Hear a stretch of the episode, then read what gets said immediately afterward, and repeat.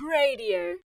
You know, when you're little and you're um, reading stories about pirates, and, or if you watch the Disney Pirates of the Caribbean, you notice the pirates stored their treasure in chests bound with chains and heavy padlocks, and that was quite famous. You had to get into the chest to get the treasure.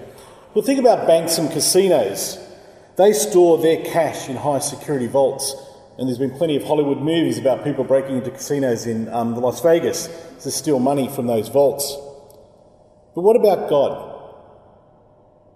He's placed his treasure in earthen vessels. And by that, he's placed his treasure in us. We're the earthen vessels. He doesn't need chains and locks, uh, laser beams, or retina scans to protect the treasure he's given us. Because he's God, and whatever we lack in security, whatever weaknesses we bring to the life he has called us to do, his power is more than enough to carry us through. James was an extraordinary fisherman. He was strong, he was passionate, but he was simply educated.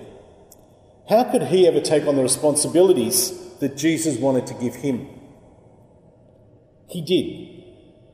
This common fisherman became the second head of the Jerusalem church, as we know in the early foundations of the church. The same James who wanted to call fire down on Samaritans, who had snubbed Jesus, became a chief advocate for opening the church to Galileans. James, who connived with his brother John to seek a special seat in Jesus' kingdom, as we heard today, was the one disciple that was trusted by St. Paul, who he visited on his final trip to Jerusalem. James wasn't at first most likely to become the head of the church, most willing to include outsiders, or most eager to see others succeed in their ministry. He had no formal training in church administration or for what God had called him to be. But God doesn't depend on what you can do for Him. His life and power will work in and through us as we yield to Him. Just acknowledge that we need Him and we are willing to walk with Him.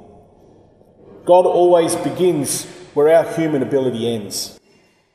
If we think He has called us to reach out to someone we find it difficult to be in the same room with, just tell Him. He'll supply the patience and the wisdom that we need.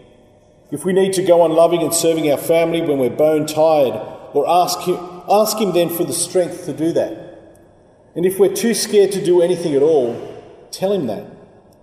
Because God will help us. Take a step and watch Him give us the chance to do what He wants us to do. Lord, we open our hearts to you today. We are determined to walk with you. We trust your power to see us through each day. Amen. Radio.org.au